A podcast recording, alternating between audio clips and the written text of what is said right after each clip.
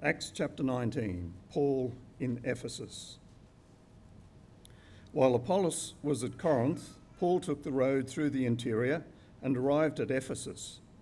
There he found some disciples and asked them, Did you receive the Holy Spirit when you believed? They answered, No, we have not even heard that there is a Holy Spirit. So Paul asked them, Then what baptism did you receive? John's baptism, they replied. Paul said John's baptism was a baptism of repentance. He told the people to believe in the one coming after him, that is, Jesus. On hearing this, they were baptized in the name of the Lord Jesus. When Paul placed his hands on them, the Holy Spirit came on them, and they spoke in tongues and prophesied.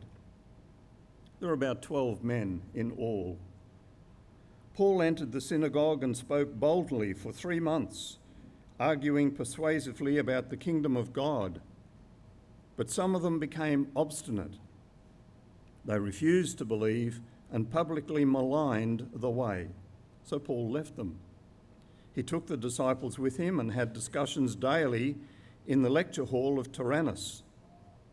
This went on for two years, so that all the Jews and Greeks who lived in the province of Asia heard the word of the Lord. God did extraordinary miracles through Paul, so that even handkerchiefs and aprons that had touched him were taken to the sick, and their illnesses were cured, and the evil spirits left them. Some Jews who went around driving out evil spirits tried to invoke the name of the Lord Jesus over those who were demon possessed. They would say, In the name of the Jesus whom Paul preaches, I command you to come out. Seven sons of Sceva, a Jewish chief priest, were doing this. One day the evil spirit answered them, Jesus I know, and Paul I know about, but who are you? Then the man who had the evil spirit jumped on them and overpowered them all. He gave them such a beating that they ran out of the house naked and bleeding. When this became known to the Jews and Greeks living in Ephesus, they were all seized with fear, and the name of the Lord was held in high honour. Many of those who believed now came and openly confessed what they had done. A number who had practiced sorcery brought their scrolls together and burned them publicly. When they calculated the value of the scrolls, the total came to 50,000 drachma. In this way, the word of the Lord spread widely and grew in power. After all this happened, Paul decided to go to Jerusalem, passing through Macedonia and Achaia. After I've been there, he said, I must visit Rome also. He sent two of his helpers, Timothy and Erastus, to Macedonia while he stayed in the province of Asia a little longer. This is the word of the Lord.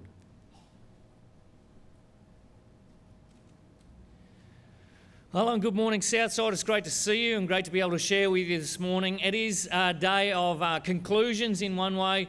Uh, so this morning we finish off our series through Acts for this year. Last year we did Acts 1 to 7. This year we've done 8 to 20. We're in chapters 19 and 20 today.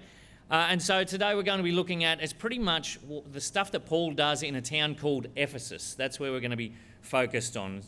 He goes some other places, but mainly Ephesus. Uh, let's pray together before we start looking at God's word. Our Heavenly Father, thank you that you give us good things. Thank you for your grace upon us. Thanks for the Lord Jesus Christ and all that He did and has done and continues to do. And Lord, we uh, pray that now you would speak to us through your word. Pray that, Lord, you would please arrest us by it. I pray that you would inspire us. Pray that you would encourage and build us up by it. And we pray this in Jesus' name. Amen. So I talked about it being a day of conclusions, and so we do have a farewell today. Uh, we will be here next week, but this is my last time preaching with you this morning, and so it's kind of concluding that. I've finished four years of Bible college. I've been to two different churches, had uh, different experience there. I got my exit certificate this week from college. I didn't know I needed a certificate to get out of there, but apparently I did, and I got it. And I'm heading off to be a minister. uh, which is really exciting. We're, we're really excited about that. Uh, but I'm not sure what you imagine a minister to be thinking, what goes on in our minds and our hearts as we set off, uh, whether I have this ironclad faith and a, you know, a bulletproof zeal to preach the gospel. Uh, and I, I, do. I really uh, like. I, I appreciate what college and God and you and everyone's invested into me. But to be perfectly honest, there has been times throughout the whole journey, the whole process of learning and training, where there, has been times where I've been kind of haunted by what ifs. Now I don't mean I mean like ridiculous what ifs, like what if a pack of dogs runs in here and steals my notes. I mean I mean like deep dark what ifs. I mean like deep dark doubts. So so what if what if Christianity, what if following Jesus isn't isn't the big thing that I'm making it? What, what if I've invested four years and it's not really it's not really worth it. What if I've moved my family twice and you know Jesus isn't who we think he is? What what if it's a waste? Throughout throughout Acts, following Jesus, being a Christian, it's called the way. And so what if the way is a waste? That's that's my my deep dark fear, I guess. My what if. And now I might be the only person in this room who has those deep dark doubts, and if that's the case, then you lot all need to be going to Goondiwindi, not me. But I suspect we all have them from time to time. We all have an attack of the what ifs. You know, uh, what, what if God isn't real? You know, what, if, what if we are just kind of glorified animals? What if, what if this whole Christian thing's kind of wrong or skewed? What if, what if, you know, I'm just a sucker who's fallen for a con or a lie here? What, what if? What if the way is a waste? And so God's not surprised by our doubts. God's not caught off guard by this question of what if the way is a waste. And in fact, this passage we're looking at today, it speaks directly to that. It's God's word to you and to me in response to those deep, dark doubts, those what ifs that we might have. In Acts 19 and 20, there's kind of two sides, there's two perspectives that we're to look at this from, two sides to this response to those what ifs. And so we're going to look at one and then we'll, we'll move and look at the other. Not literally, we'll just metaphorically shift and look at these two perspectives. And so keep your finger tucked into Acts 19 and 20. It's a big chunk of scripture. We're going to be flicking through it a little bit, uh, but hopefully the PowerPoint will help you with that. And so the first perspective we're going to look at is to see that this way, it's logical and reasonable. It's, it's defensible. Now, let me explain what I mean. The book of Acts, it's written by a bloke named Luke. He's writing to Theophilus, and he's trying to, he's trying to tell Theophilus about the way. And he wants to explain very clearly to Theophilus what it is, but he also wants to tell, tell Theophilus what it's not. He's going to explain to Theophilus what it's not. And so Luke records Paul going to Ephesus. We read there that he turns up in town, he finds some uh, disciples who become followers of Jesus and he enters the synagogue. That's what Paul always does. He goes straight to the synagogue. This is what it says Acts 19, verse 8. Paul entered the synagogue and spoke boldly there for three months, arguing persuasively about the kingdom of God. It's interesting, he gets to stay there for three months. Earlier in Acts, he only lasted two weeks in a synagogue before they booted him out, but he's there for three months. Verse 9 But some of them became obstinate. They refused to believe and publicly maligned the way. So Paul left them. He took the disciples with him and he did discussions daily in the lecture hall of Tyrannus. This went on for two years so that all the Jews and Greeks who lived in the province of Asia heard the word of the Lord. And God did extraordinary miracles through Paul, so that even handkerchiefs and aprons that had touched him were taken to the sick, and their illnesses were cured, and the evil spirits left them.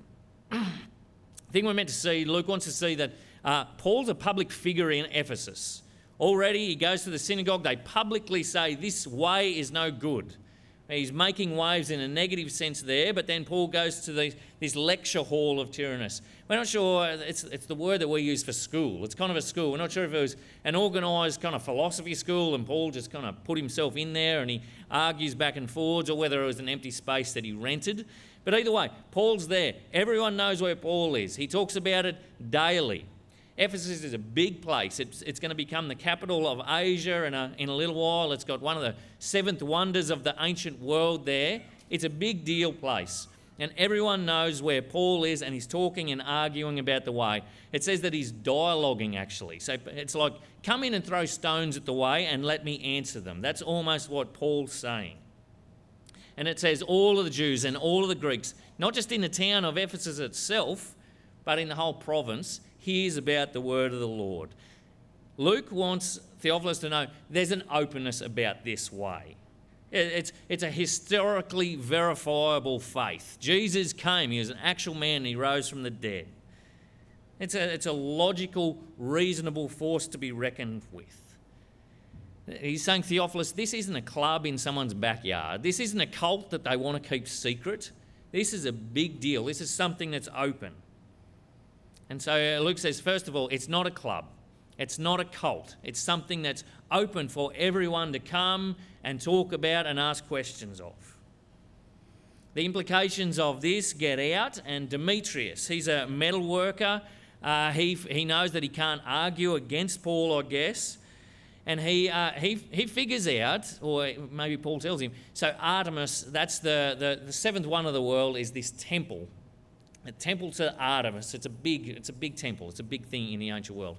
Uh, and so Demetrius, I guess, figures that if Paul's saying there's one God, that means Artemis, which our city is famous for, isn't one. It'd be like someone saying, you know, the Brisbane River that Brisbane's famous for is dirty and you can't swim in it and it's no good. No, wait, that's true.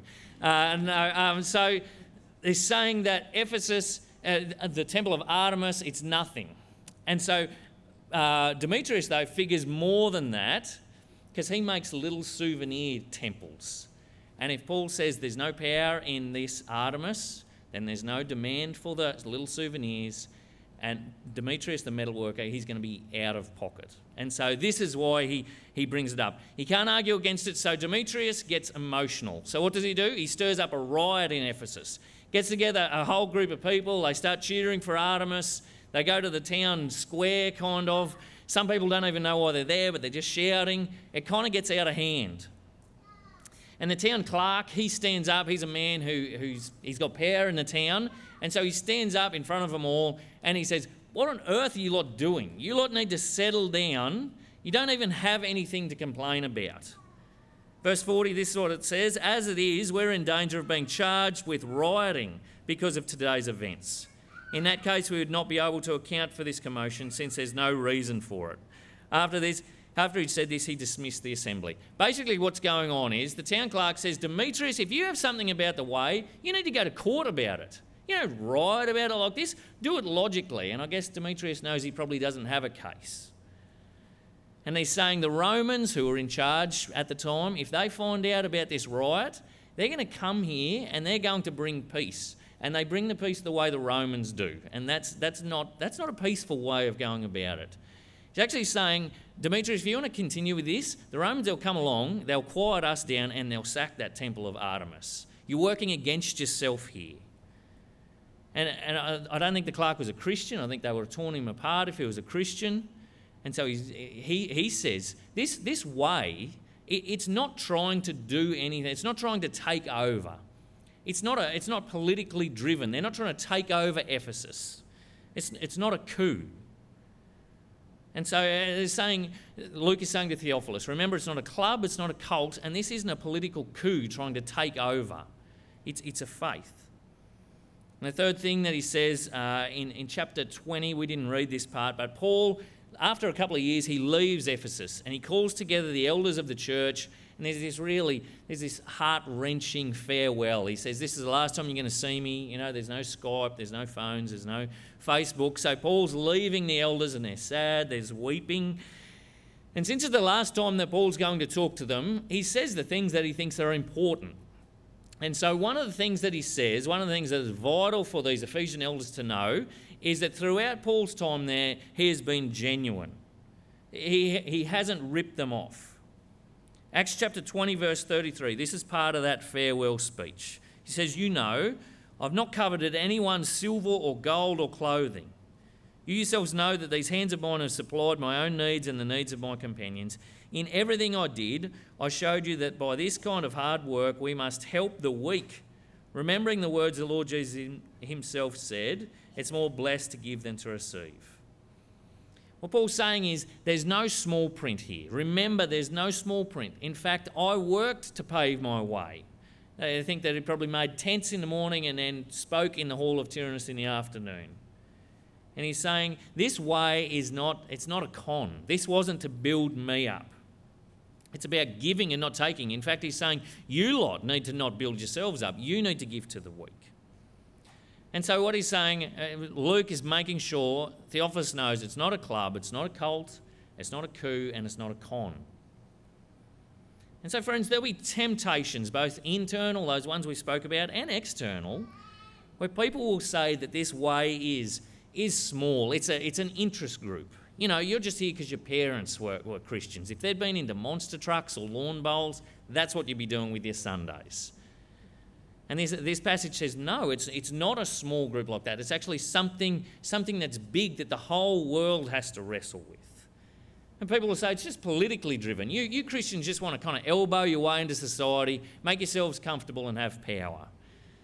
And the Bible says, no, that's not what the chief cause of Christianity is. Other people will point to televangelists and say it's all just a con, it's just to make those people rich.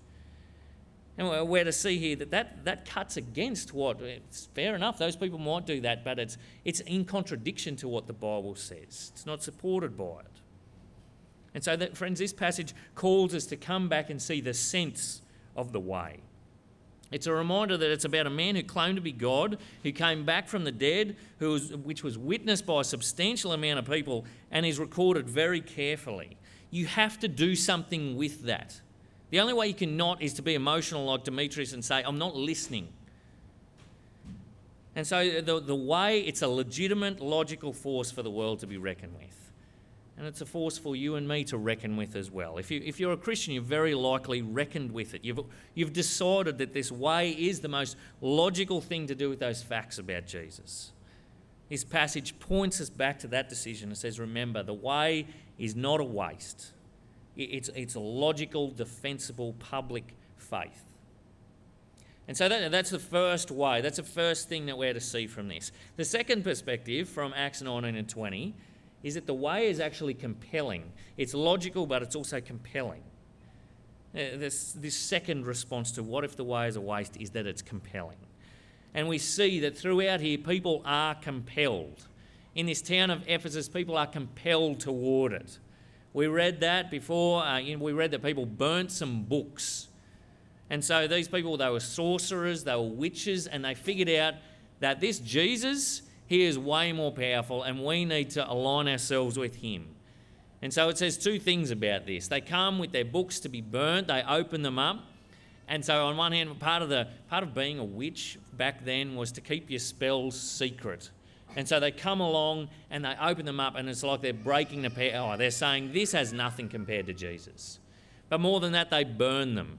They burn them publicly. They say that uh, it says that uh, they're worth 50,000 drachma, which a drachma is about a day's wage. And so 50,000 days' wages, depends on what you're making a day, but that's a lot of money either way. Up like smoke, just, just gone. They burn it. And so these people are compelled to make a really costly sacrifice for Jesus. There's another part in, in chapter 20, uh, verse 7 to 12. Uh, Paul leaves Ephesus and he goes up to Troas. It's another place. And he's got one night there, one night only. And what does he decide to do with that one night? He's going to preach the whole night because he wants these people to know about Jesus. He wants to build them up in their faith. And there's a young bloke named Eutychus. He goes to sleep in a windowsill on the third story and uh, falls out to his death. Uh, quite a matter of fact, Paul goes down, prays for him, he's raised to life. Paul breaks bread. And does Paul say, you know what, I guess if people are falling out of windows, we need to wrap it up? No, he doesn't. He says we need to keep going, and he keeps going until dawn. And so these people are compelled. I don't know when the last time you pulled an all nighter was. We sit up late for different reasons. Have you, ever, have you ever thought, I need to speak all night about something? Have you ever thought, I need, I need to sit up and listen to this one person about something before? I, I don't think we do that. These people are certainly shown to be compelled. And so, what is compelling these people toward this? In chapter 19, verse 17, it talks about when the people of Ephesus are seeing these big things happening there. uh, something happens. Fear falls on them. They get they kind of they they kind of are scared of Jesus in one way. They at least are reverent before him. And this is what it says: the name of the Lord Jesus was held in high honor. And literally, what that says, it says the name of the Lord Jesus was enlarged. It was made big. In the Old Testament, uh, you know, there's a, there's a word for glory. We kind of think of glory as a shiny thing. In the Old Testament, the word for glory is it's actually something that's heavy, it's weighty. And so, what we see here in Ephesus, the name of the Lord Jesus was made heavy, it's, it's weighty. I don't know if you've ever been in a tinny in a little boat and someone stands up over one side, you know, and they tip it. The weight, the gravity shifts toward them. You're kind of compelled toward them. And that's what's happening. That's what's happening here with Jesus in Ephesus. Now, if you've seen the new Jungle Book movie, uh, if you've seen the old cartoon, it's exactly the same, so don't bother. The one big difference is, though, is the character of King Louie. I don't know if you remember King Louie, he's an orangutan, and he really wants Mowgli, the man cub, to tell him how to make fire. In the old cartoon, King Louie's kind of like this, I don't know, he's kind of suave, he's a con man, he's trying to con it out of Mowgli. In the new one, though, King Louie is this massive orangutan who is kind of just obese and nasty and voiced by Christopher Walken. He's kind of scary because it scares it out of Mowgli. And so, you know, he's big and it's dark. He kind of he gets a monkey caught under his armpit. He's kind of this tragic king. He's a disgusting king. He has monkeys bring him food, but he can't. He can't. Mowgli tries to get away. He breaks down the temple and falls on him and kills him. I'm sorry if that spoils it, but King Louie had it coming. And so I think it's a really good picture, though, of what it's like for us to be compelled toward ourselves. King Louie, he does get the power. You know, we might want the world to revolve around us. King Louie gets that, and, he's this tragic, disgusting king. It's almost as if it doesn't fit him. He's not big enough to be that king. It's, it's ill fitting of him. And it's the same for us. We, we need something bigger than us. We need that gravity to shift towards someone who can hold that kingship in our life. And so the, the name of Jesus becomes weighty and large, and that's what these people are compelled toward. Now, does that mean that Jesus, if we're in Jesus' kingdom, if we're following him, we become nothing? All of the weight shifts toward him? Well, no, you don't just become a worker ant. The personal is important. We read, we read at the very beginning of chapter 19 that people are filled with the Holy Spirit. There's this individual indwelling. And so, Holy Spirit is given to individual people. People are called by name in the Bible. There is a, there's an importance in the personal, and yet at the same time, this call is to a meaningful, it's a self denial. Jesus gave up his life to pay for the sins of people. And so we too are called to follow him who trust in him. We're called to spend, not save. We're called to die for this cause, to sacrifice, because it's something so worthy that it overshadows our very life. It, it's a dependence on God, it's a giving to God. And we, we see Paul says that in our key verse that Phil read out, verse 24 in chapter 20. Paul sums this up really well. He says, However, I consider my life worth nothing to be, if only I may finish the race and complete the task the Lord Jesus has given me the task of testifying to the gospel of God's grace. And so, in that way, we see that Paul is compelled, even though it cost his life. He says, he actually says, I'm the Spirit compels me. He's going to go to Jerusalem, he's going to go to Rome. He knows he's actually going to die because of this, but he doesn't do it, he does it willingly because he knows that this is a worthwhile thing to be compelled toward. And the Ephesian elders who he speaks to, we see that they too are affected by that. In Acts 20, verse 36, this is what he says. When, when Paul had said this, knelt down with all of them and prayed. They wept. I said it was emotional as they embraced him and kissed him. That's not that was normal then. What grieved them most was his statement that never see his face again. And there's a little sentence here. They then they accompanied him down to the ship. ship. It sounds like they just walked down there and waved their hankies at him as he sailed off. The word accompanied, though, it actually means sent. They sent. They actively sent him off.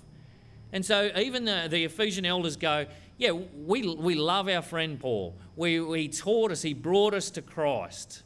But we realise that that too is worth giving up. Paul knows he needs to give up his life. The Ephesian elders know, know they need to give up the things that make us comfortable, our friends, There is, there is a sacrificing. All of this is a shifting, a gravity to a shifting gravity toward something bigger than them, Jesus. And so this is what our satis- this is what satisfies our soul when we ask that question: Is the way a waste? You say no, because my own preservation, my own kingdom, that's actually the greatest waste. It, it's not enough. It's not worthy. It's not fitting of me. Clinging tightly to that, that's the greatest waste. You and me, we need something bigger than us. We need something as grand as Jesus Christ.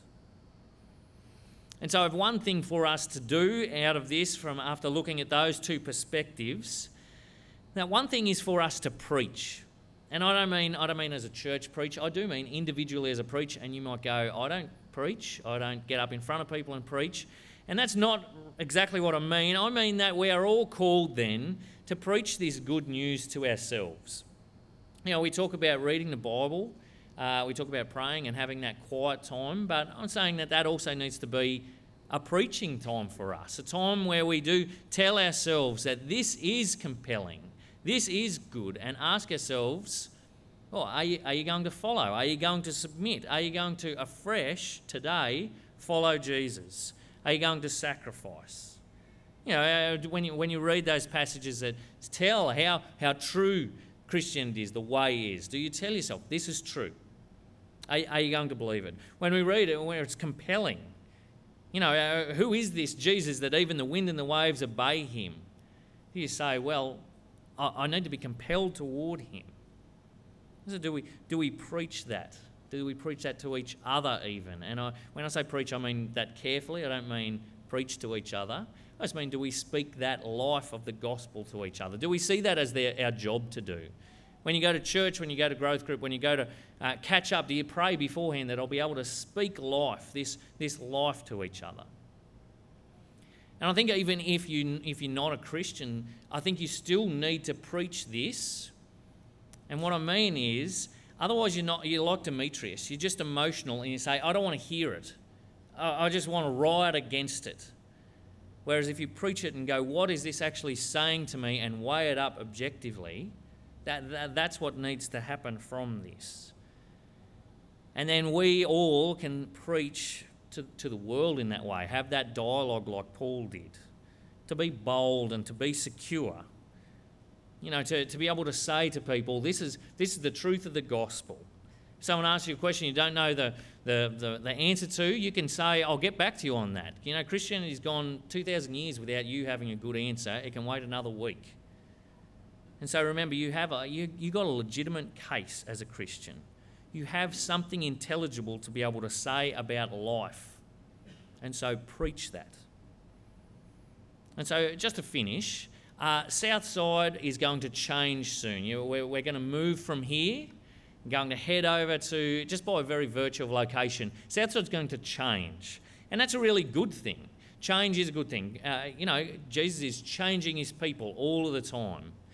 It's also a really good time to kind of imagine where you could be. Imagine a church and imagine what that would be. It's kind of changing the what ifs from, from deep and dark to hopeful. You know, who, who could we be? It allows us to set our mind on something, to pray for something, to hope for something. Uh, in fact, you know, in Revelation, Jesus gives a summary of the church in Ephesus after all of this. And so they could have looked forward. It's kind of giving them something to look forward to so they can change and work towards something different, keep going with the things that he says are good. And so I guess Im- imagine Southside. Imagine a church that does preach to itself, preach to each other, preach to the world Imagine, imagine, imagine a church that preaches to the world and a city that hears that the gravity shifts toward Jesus Christ, that his, his name would be enlarged, that even if people don't acknowledge or uh, bow down to him, they at least go, Well, that's a really logical case they've got going there. I need to be emotional if I'm going to deny that. And so, what if we would see lots of people, people we don't know, people we wouldn't expect, come to church with us and be blessed blessed by hearing about this security that Jesus gives, blessed by giving, uh, saying, telling people, blessed by people compelled by Christ, blessed by people seeing that Jesus Christ is superior in everything. And so, friends, the way is not a waste. That's my parting word to you. Uh, and I'd love to pray for us now and pray for that for each of us, that we would see that the way is not a waste. Let's pray.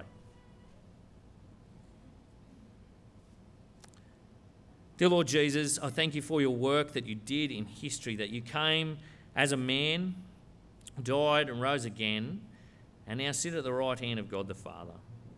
Lord, we thank you that that is compelling, that is big, that you are doing work in, your, in our world, that you are changing lives, and that you are shifting everything toward yourself. Lord, I pray that we would know that I pray, Lord, that we would be compelled toward that, that you would grip our hearts, that we would indeed give up our lives for that. And we pray this in your name. Amen.